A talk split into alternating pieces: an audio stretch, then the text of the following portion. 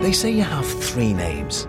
The one you inherit from your family, the one your parents gave you, and the one you make for yourself. So create the brand of you. Find the job you've always dreamed of and make it yours by going to Irish Jobs, Ireland's online recruitment platform. Take control of your career. Visit irishjobs.ie and move up to the next level you. Irish Jobs. Make a name for yourself.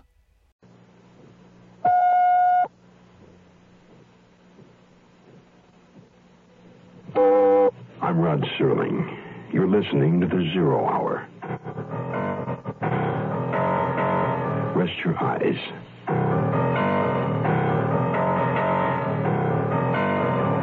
Exercise your imagination. This week, Ken Platt's Gymkhana Foul Play. The Princess Stakes Murder. Starring Howard Duff. Julie Adams. And Ray Danton.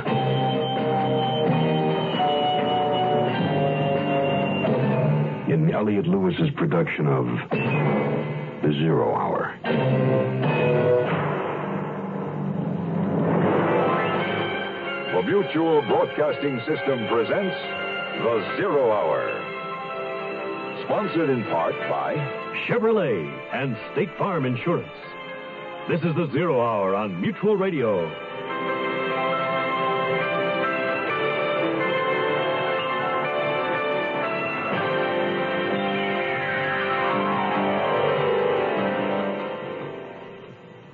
It all began as a day at the races. Labor Day, Del Mar. The Princess Stakes. But for Max Roper, private detective, the race is far from over. His friend, jockey Willie Rich, never got out of the starting gate. Bonnie Burns, a comely receptionist, died at the clubhouse turn. Down the backstretch, health spa operator George Glendon got a knife in the back. Bunko artist Wesley Dorn never made the far turn. Now they're coming down the home stretch. Four people have been scratched so far. Still in the race are the jockey's widow, an underworld hitman, a metaphysical charlatan, his chauffeur, six airline passengers, a mystery man from Acapulco, a former movie star, one of her four ex husbands, her current gun toting spouse, and his missing daughter, a phantom entry. At this point, Max Roper can only be certain of one thing. It's going to be a photo finish. The Princess Stakes murder concludes after this word. Lovely dress. Oh, thank you. Thank you. Brilliant. Good old Harry. What a host. When Harry throws a party, nobody goes thirsty. Here, let me freshen up that drink. Good old Harry is such a great host. How come Bill and Jean had such a terrible fight? I want to go home right now. Why it's a great I don't care. Such a drink. I want to go home right now. Now How you come Bob had a little trouble driving home? And how come everybody who felt so good last night feels so bad this morning? Oh.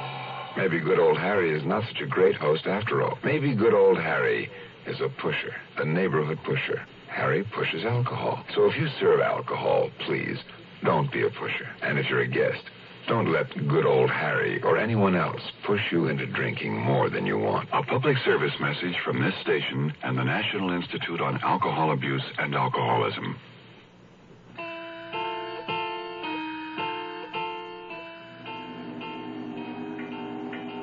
Dorn's houseboat had been carefully picked apart. Desk drawers were slightly open, and things had been tossed about in the closets. Someone had been hastily looking for something. Either Dorn had or his killer. I eliminated Louis Charnock, the chauffeur, JJ, and myself as suspects, leaving the rest of the world to consider. I was annoyed at George Glendon for dying too soon. He would have made a very plausible killer. I rode back to the pier and got in my car. It was nearly midnight when I reached Allie Regal's house. Allie's car was gone, and that wasn't all. When I opened the front door, I saw that Hunter wasn't on the couch.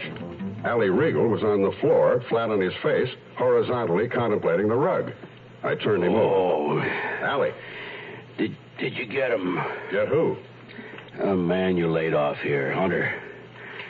I leaned over to check how he was, and he was ready and decked me. What what time is it? Twelve five. Boy, you must have just passed him. If I did, I didn't recognize him. He was wearing your car. Moonbeams etched their ghostly fingers through the foggy night as I eased into the humpback drive in Escondido. The stately white ranch of Willie Rich was dark and quiet. It was late, but I hoped Penny Rich was out swinging somewhere according to her custom. The side terrace door was susceptible to a little applied effort, and I went inside carefully. The curtain fell in place behind me. I put my thin pencil torch to work and found my way through the living room to Willie's den and study. The desk dominated the room. French Empire, massive. It drew me like a magnet. I searched, wondering what I was looking for. The lock of the center drawer had been forced. It contained old racing programs, a pair of binoculars, and a small key that fitted the lock to the drawer. I pulled out the drawer and studied it. It was shallow. I set it on the desk, stooped, and searched the center with my torch. Couldn't find anything and compounded that by losing my balance. As I teetered forward, my hand struck the wood. The wood yielded, then sprang back. I tugged gently, and out it came. Another drawer. Secret compartment right out of Napoleon's day. But I exulted too soon. There wasn't a thing in it. I turned it over and found an old auction sticker pasted on the bottom. I peeled it off and pocketed it, set the drawers back in place, and straightened up. I went back out the terrace door. As the night air hit me, I felt the thin edge of cold steel against my throat. There wasn't a thing I knew in karate to counter that feeling. I didn't recognize the blade, but I knew the voice of Johnny Cascio. Working overtime, pal. Let's march it around to the other side of the swimming pool. I want a good look at you. Remembering Cascio's reputation with a knife, I elected to cooperate. It was awkward, walking with his bent arm circling my throat, but it beat a slit jugular. Penny Rich was waiting, looking blousily lovely and stoned. Well, wise guy, what's your excuse for breaking in? It's still my house, you know. What are you doing here? Answer the lady, pal. Willie was murdered. I'm looking for his killer. You expect to find him hiding inside the house, maybe? Well, I heard the house had been broken into a couple of times since. I figured whoever killed Willie was still looking for something Willie had. I thought maybe I could find it. Find what? I don't know. Try harder, pal. Someone pulled into the driveway. Johnny Cascio tense, turning his head. I twisted away, striking sharply upward and outward with a four-fist upper block. He collapsed at my feet. Look what you've done to poor Johnny. Get out of here. Oh, Johnny, honey, speak to me. I was just leaving. Uh, oh, uh, Mrs. Rich, you might give Mr. Cascio his knife back. I know how much you like to swim. I left the unlikely couple and headed for my car. Oddly, mine was the only one in the driveway. I wondered how they'd gotten there and also what happened to the other car I'd heard pull in. I got in the car and ran my hand over my throat. That had been one close shave. Then I couldn't help but notice the cold barrel of a 32 caliber pistol sticking in my ear. I recognized the man in the back seat through the rearview mirror. I'll take what you found in there. Glad you could make it, Mr. Hunter. I've been looking all over for you. I want them to know that I'm their family insurance man. I want them to know that I can take care of any insurance need that they have. Agent Bud Honorio of Tucson, Arizona, talks about saving on car insurance with State Farm Mutual. And I want them to know that, that hopefully I would be available for them to call me and say, hey, I'm thinking about buying a 1970 automobile. Can you give me an idea what it's going to cost me? And at that time, I can say to this young man, yeah, it's going to cost you X number of dollars, but you know, that's a high performance automobile. And you're paying a high premium to start with because you're under 25 and single and so on. Uh, why don't you think about something that's not high performance? I'm not only giving him maybe confidence in me or instilling more confidence in him, but I'm maybe going to save this guy a buck, and he knows that I'm not just after his dollars. I'm actually there to, to try to help. Like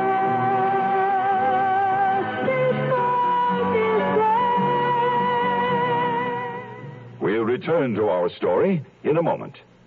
Your American Cancer Society presents Peter Falk and Lee Grant as the Doctor and Mrs. Brinley.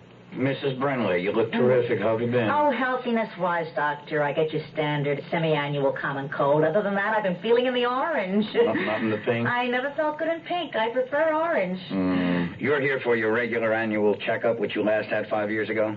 Long. Mm. Why did you finally decide to get one? Tom saw an American Cancer Society thing that said the only way to be sure you're in perfect health is with an annual head-to-toe checkup. He insisted I get one, so I figured I'd get one, that I could insist he get one. Very clever. Mhm. He hasn't been in for ages. Exactly. Now, where do you want to start? My head or my toe? With all of you, get on the scale. Uh, my weight's fine. I'll decide that. On the scale, Mrs. Brinley. Oh. Help your doctor help you with an annual checkup. Help your American Cancer Society with a generous check. We want to wipe out cancer in your lifetime.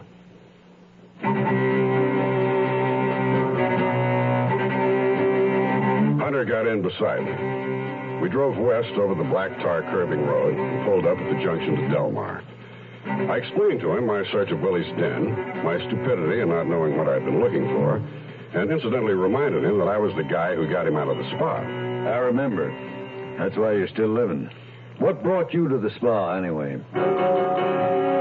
I played the record again, starting with Willie winning the Princess Stakes at Del Mar and ending up with Dorn's murder, then asked Hunter about his business at the Gilded Cuckoo Spa.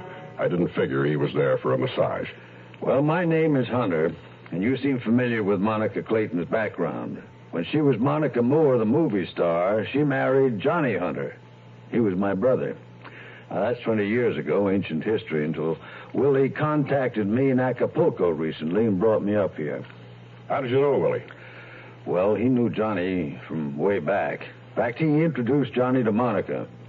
And Johnny died soon after they got married. We got the coroner's report, overdose of barbiturates. And we were broken up about it, but these things happen. A month ago, I got a letter from Willie. He said he had proof that Johnny had been murdered. It wasn't suicide or accidental. There were two people he named who could be responsible Wesley Dorn and Monica Moore. Well, that is uh, Clayton. What kind of proof did Willie say he had? I know Monica's been paying blackmail up until tonight. She's free now that Dorn's dead. I don't know how he found it, but somehow Willie found my brother Johnny's diary. There's supposed to be something incriminating in it. That way you were trying to contact the Claytons to put the finger on Monica? Well, I had another reason. Another brother. Ty Clayton. Clayton? But uh, your name is Hunter. Well, we were all Claytons. Ty, myself, and little Johnny, born in Melfort, Saskatchewan, Canada. Our mother married Avery Clayton, a lumberman, and he died when we were kids. And our mother married a few years later Jacob Hunter. Well, Johnny was seven then, I was ten. And Ty, the oldest, kept our father's name. Yeah, now I see what Clayton meant when he told me he'd always been a hunter. But why weren't you welcome at your own brother's house when you tried to contact Pam? Well, Pam was the only one I thought I could trust. You see, neither Ty nor I took complete stock of that coroner's report. We both thought Monica had something to do with Johnny's death and made a pact to find out. And I got in some trouble and headed for Mexico. Ty gave me his word that he'd stay with it looking for evidence against Monica. Well, next thing I know, his wife Audrey dies and he marries Monica. That was a year ago. He still hasn't made a move against her. We sat there a minute smoking. Then my hand found the 38 I keep back in my seat. Hunter never saw it coming, and I laid it on him behind the ear. He probably had a good case against Monica, but I like to make up my own mind. It wasn't far to Allie Regal's house. I stashed Hunter there again, admonishing Allie to hang on to him this time, and took off. Under a full moon, Del Mar seemed eerily quiet. I found Joey Zale in the stall and shook him awake. Hey, what the? Joey, listen. What happened to Willie's gear after the weigh-in? He took it to the jock's room. Is it still there? I, I want the saddle. Come on, Roper. I can get tagged 50 for it. Here's a hundred. Joey found the saddle for me. My hand, deep inside the weight pocket, contacted a red leather bound book, Johnny Hunter's diary. But the light was insufficient to read. I struck a match. Hey, pull that out, Sally She got trapped in a barn one time in a terrible fire. That's better. What'd you find? A book in the saddle? Not just a book, Joey. Answers. As diaries went, it was no literary achievement, but it traced a straight line that had led to murder. August 27, stomach hurts. August 31, stomach hurting a lot lately, burning. Can't keep food down. September 4, pain worse, vomiting. Gotta take some of Monica's pills if I'm ever to sleep. Pain's terrible. Think I know why. The last entry, September 5th. September 6th, Johnny Hunter was dead. The clerk at the coroner's office took my $2 and dug up the certificate of death. Overdose of drugs, alcohol content .09. The document was signed by the examining physician, Luther Stokes, M.D. I attempted to reach Dr. Stokes. He'd been dead for 15 years, hit and run accident. I went over to see my friend at Homicide, Camino. Told him what I was up to. He looked through the diary, dropped it finally. Don't have the last page of it? Not yet. Johnny Hunter was buried at Holly Memorial Park. Dr. Stokes was killed almost immediately afterwards. Maybe it wasn't an accident. What are you expecting to find? Arsenic? That went out of style a long time ago. Maybe the killer didn't know it at the time. Oh, I suppose we find something. You know as well as I do arsenic leaves traces. Bones, hair, fingers, toenails. But you still have to prove your suspect had possession, administered it, and be able to state where and when. Yeah, you know as well as I do that you can't. And you can't produce this diary as evidence either. Hunter died and can't confirm it. Uh, get out of here. Let me feel sorry for myself. I, I got a hell of a toothache.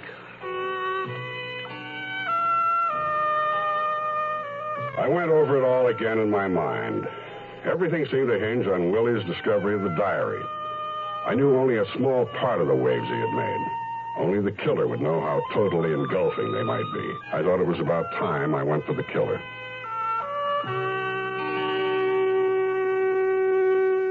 Price is what you pay, value is what you get. And Chevrolet wants to make sure that when you purchase a new truck, you get value for every dollar you spend. So we build in value throughout the truck. Like the strength of two walls of steel in our fleet side pickup box, roof, hood, and front fenders. A massive girder beam independent front suspension. And a brake system that's computer matched to truck size and capacity. That's Chevy value. It helps to account for the fact that year in and year out, there are more Chevy trucks in use than any other make. Price is what you pay, value is what you get. And with a Chevy truck, you get lasting value. It's Chevy truck with lasting value. We drill them tough to do the job, cause that's the Chevy way. It's Chevy truck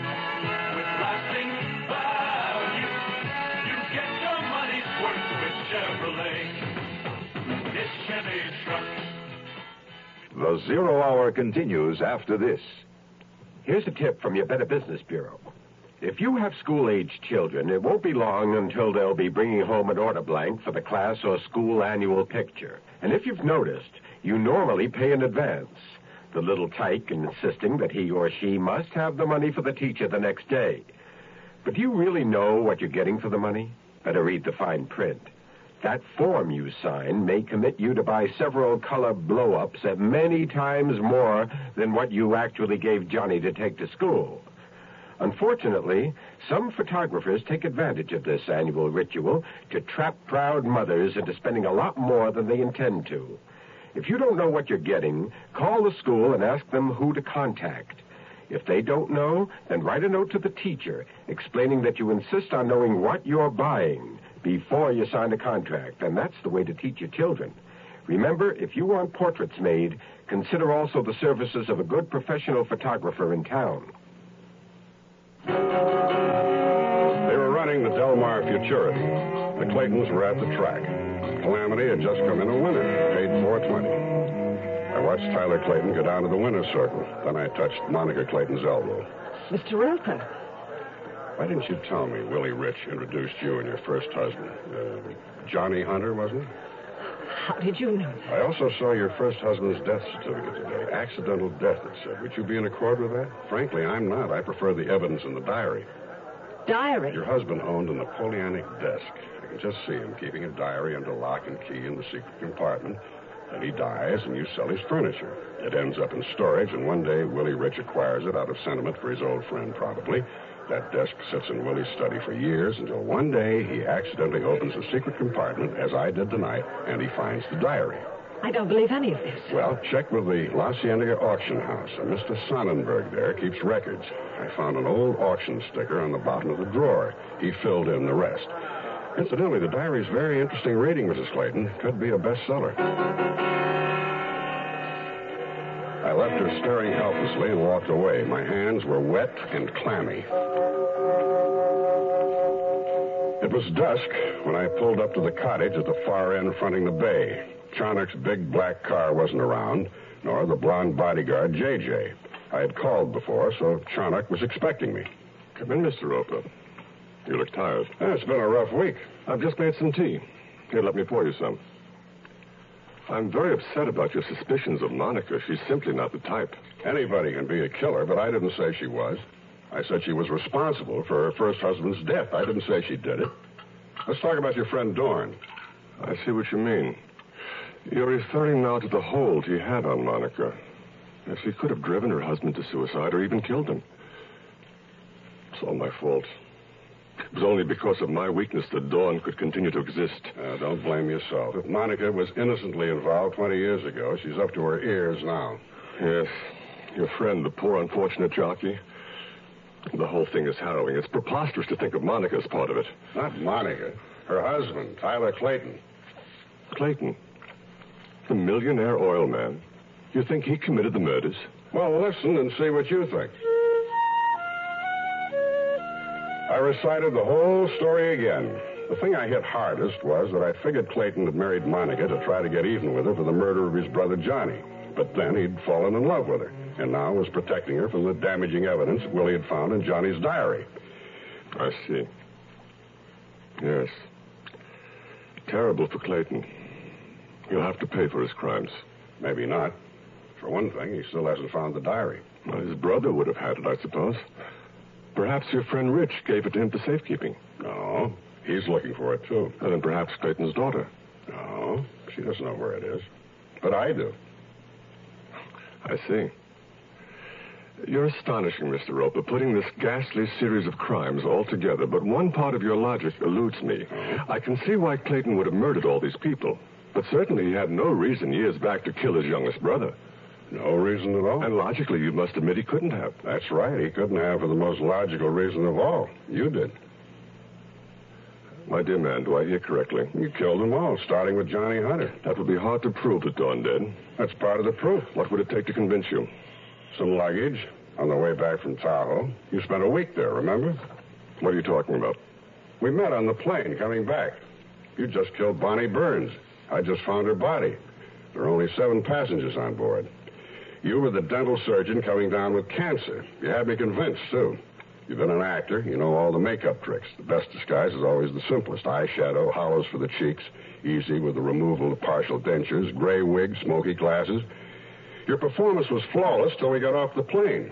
Even a man coming home to die carries his clothing back with him. But you didn't pick up any luggage. You headed right for a taxi. I didn't see the gun in his hand until it was too late. Then the big bruiser JJ was there, and something no heavier than a cannon dropped on my head. As I folded to hit the carpet, I noticed my empty hands, lax and useless. Cold steel tapped me on the nose. On your feet and walk slow. Open your mouth and you're dead. You're going to take us to the diary. Oh, Willie hit it good. I'm the only one.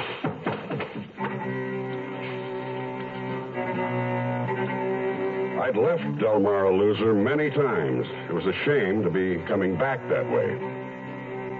If Allie Regal had any security men checking his joint, you'd never have known it. J.J., Charnock, and I moved in and out, avoiding the lighted stables where men were working. Once we held back in the darkness while someone passed, the gun in my back, J.J.'s massive paw over my mouth. I'll tell you something.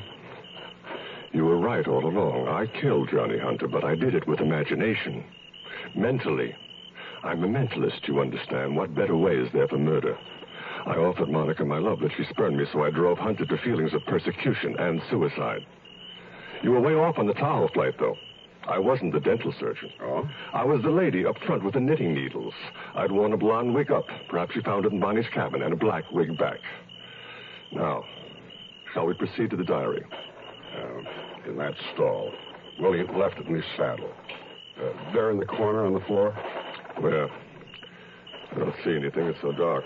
Got a match? Charnock nervously dropped the match, lit another. As he stepped forward, a restless, moving shadow inside reared high above us. J.J. and Charnock looked up, startled, as the black shape struck savagely at the rail. The thin board splintered, fell away. Oh! Sister Sally burst through with a dark, avenging fury. She struck at Charnock, hooves flailing. J.J., in terror of the massive horse, tried to back away. I chopped the gun out of his hand and kicked him in the groin. He fell forward. I drove my knee through his teeth. He lay there. Hey, what's going on? And there was Joey Zale with a shotgun. I took it from his huge hands. Sister Sally continued to rear up and come down hard on Charnock, whirling and stomping and snorting. Papa, what's going on here? You know how excited Sister Sally gets around fire.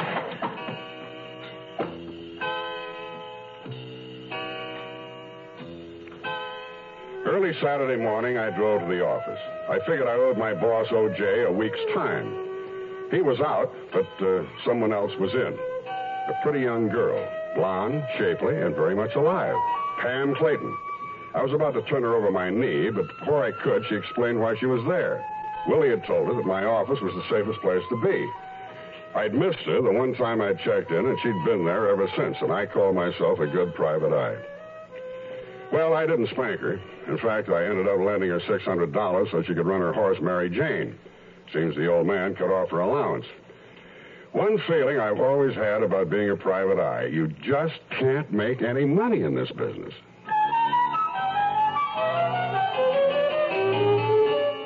You are listening to Mutual's presentation of The Zero Hour.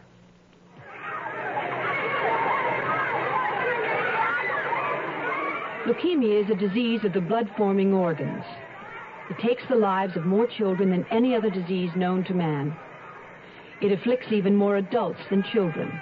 At present, there is no cure. However, a great deal of progress has been made in the treatment of leukemia, and many doctors believe that if we can find a cure through research, it could well open the door to the cure for cancer. I'm Shirley Jones, National Chairman of a program to raise funds for leukemia research through radio broadcasting. If we can find a cure to this dread disease, we can stop the deaths of 15,000 victims each year and help in the search for the cure to cancer. Today, radio stations across the country are fighting leukemia. Please help. Make your check payable to LSA for Leukemia Society of America and send it to LSA Hollywood 28, California. That's LSA Hollywood 28, California. Now, here are the bunkers Jean Stapleton and Carroll O'Connor. The house we liked the best wasn't the one we ended up buying. It was beautiful on the outside, but we found out that there were terrible termites everywhere. It would have cost us thousands of dollars to really get the house in shape. That's right, and we didn't figure on all the increases in property tax, maintenance, and other expenses. But we went to HUD and got some very good advice. Yeah, we were pretty lucky, weren't we, Archie? Lucky? No, Edith. We wasn't lucky. We were smart. I know some people who never got as serious as us about buying a home. They've been having headaches ever since. Buying a home is a big deal. Learn about house hunting, property inspection, FHA insured loans, and the responsibilities of ownership in a free booklet called The Wise Home Buying Guidebook. Write HUD, Department HB, Washington, D.C. 20402. That concludes this week's production of The Zero Hour. Ken Platt's The Princess Stakes Murder. Next week, we'll begin another exciting dramatization of a tale of mystery and suspense. We'll tell our story in five days, at the same time, Monday through Friday. So, on Monday, rest your eyes and listen here to the Zero Hour.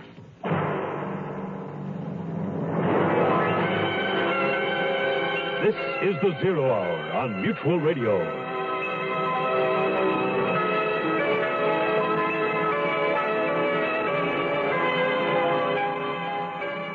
You have been listening to The Zero Hour, a presentation of the Mutual Broadcasting System in association with Hollywood Radio Theater. Heard every weekday at this time. Rod Serling is your host. Zero Hour is produced and directed by Elliott Lewis. The Hollywood Radio Theater theme was played by Ferrante and Teicher and is now available on United Artists Records and Tapes. Hugh Douglas speaking. Tune in Monday, and once again, Rest your eyes and listen here. to the Zero Hour.